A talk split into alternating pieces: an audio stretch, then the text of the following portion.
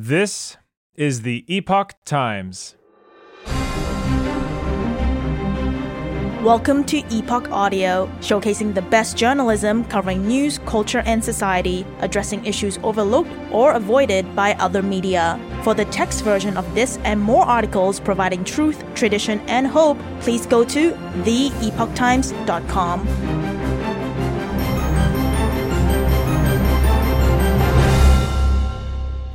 COVID Caper Gradually Unravels. Written by Jeffrey A. Tucker. Commentary. Think back to those grim days mid March 2020. Many things didn't make sense. There were screams about a new virus, but no tests available for anyone to find out if we had the dreaded disease or not. The main question in everyone's mind was how can I find out if I have this strange new bug? Hold on just a moment there. If there were no tests, how do we know that there was a reason to panic?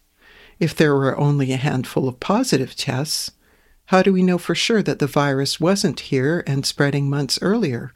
Maybe what they were calling COVID 19 was here for a year or more.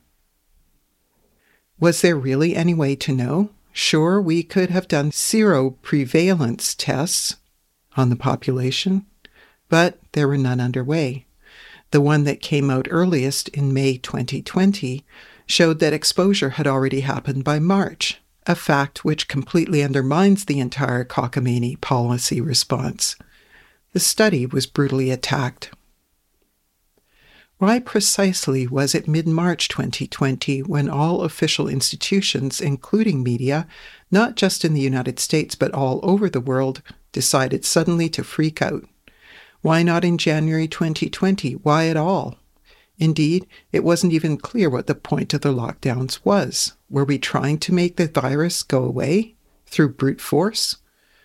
Early on, then director of the National Institute of Allergy and Infectious Diseases, Dr. Anthony Fauci, even told the Washington Post that the virus would be defeated by social distancing alone. What precisely would be the point of delaying infection and spread by two weeks, then another two weeks, and so on? There are endless questions. How did we know how many ventilators were going to be needed and where? And ventilation itself is a strange approach in any case, since it's so deeply damaging and even deadly. Another strange fact of those days was that they kept screaming that there was no treatment. Well, are we sure of that? No one in official channels was looking for treatments. How do we find treatments? by talking to experienced doctors who treat patients. But every time one of them spoke out, they were quickly and brutally shouted down and denounced. As it turns out, many clinical physicians did, in fact, discover very effective treatments, from vitamin D to hydroxychloroquine and ivermectin. Huge and well connected private sources of wealth funded deeply flawed studies that were trying to debunk them. There was a ton of prattle about a vaccine, but this never made sense of any history of such products. A coronavirus is fast mutating. Never before had there been a vaccine for the same virus that fuels half the common colds. There was no reason to expect that such a product would ever arrive. Even if it did, it would take five to ten years to pass safety and efficacy tests. Plus, there's always a grave danger of vaccinating your way out of a pandemic. It can drive mutations and wreck immune systems. There was zero evidence in mid March that this virus was potentially fatal for working age people, and even among healthy elderly people, the survival rate was extremely high. Again, all of this was known, not even controversial a year earlier. Still, in the chaos of those lockdown days, Vaccine producers were given billions in tax dollars for development, all the privileges that come with emergency use and wide indemnification against injury. Why is this not, and very obviously, an extremely bad idea? Knowing that all of this was happening alongside the locking down of the country was enough reason for any discerning individual to cry foul. But there was another problem. We were, by and large, forbidden from gathering in groups. There could be no meetings. The few that took place were denounced by the media. Most were simply illegal. The world was in chaos, and the professional class that could have put the pieces together was forced into a kind of digital isolation and paid the big bucks to sit around at home. Everyone was told that doing so was saving lives, even though there wasn't a shred of evidence that this was true. But the media was howling in absolute union as if any of this made sense. As the months went on, there were other crazy things happening, such as the gradual discovery that the PCR tests were good only for discovering the presence of the virus, but nearly useless for delineating sick from not sick. Everything positive was declared a case, even though in the past the word case was reserved for people who were actually sick and in need of some treatment. We were told to test, test, test, but there was never an action item of what to do with a positive case. Isolate, fine.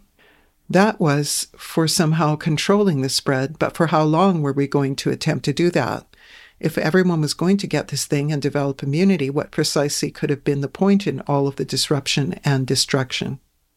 Coincident with all this insanity, Congress was authorizing trillions and trillions of dollars in spending bills, generating debt that the Federal Reserve would buy with new money that was sure to generate inflation at a later date. Had all fiscal sanity just been thrown out the window? Also, in the midst of all this, we had an extreme relaxation of ballot rules over voting. This happened right away and prepared a path for an explosion of the mail in ballots that would decide the election against President Donald Trump. Then you had the emergence of intense censorship from all main social media accounts. Before Joe Biden was inaugurated, President Trump was removed by Twitter entirely. Over the following week, the social media site Parler was shut down by Amazon, which was hosting its website just before the app was removed from Apple.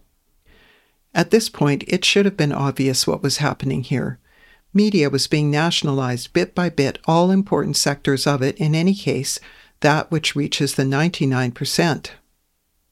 Now, at this point in the narrative, we were invited to believe that all of these weird things were discrete incidents perhaps various interest groups piling on to take advantage of the chaos.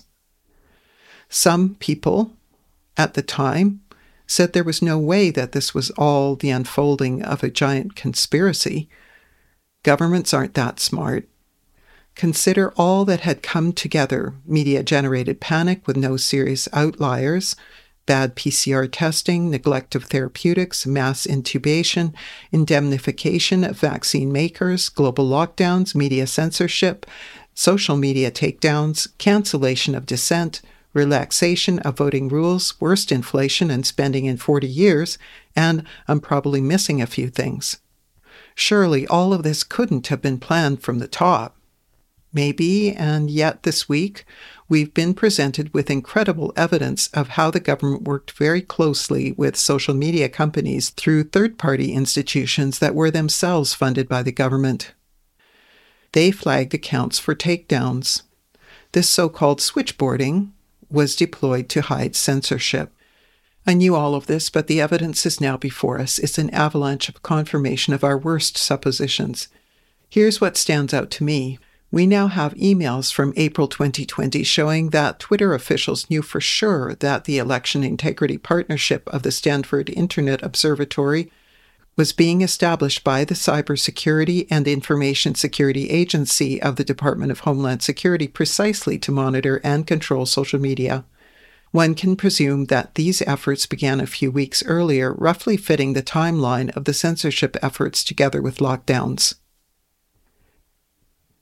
In other words, it all happened at once. From what we can see, the turning point was March 13, 2020. That was the date of the coup. It was never announced, it just happened. The lockdowns and public panic were the dry ice deployed by magicians to hide their tricks.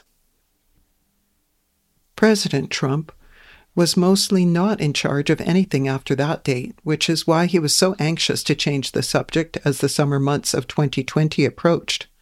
At that point, he couldn't restrain the immense bureaucracy that had taken charge of the country. How the rest of the disaster fits in, we still need to know. There's so much more to discover, but this one bit of information that censorship and lockdowns went together is highly suggestive of an integrated plan.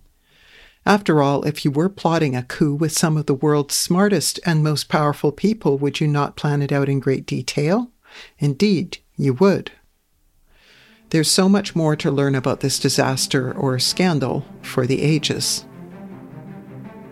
Thanks for listening to Epoch Audio. That was The COVID Caper Gradually Unravels, written by Jeffrey A. Tucker. Read by Susan Williams. Views expressed in this article are opinions of the author and do not necessarily reflect the views of the Epoch Times. For more Epoch Times articles in text, please visit theepochtimes.com.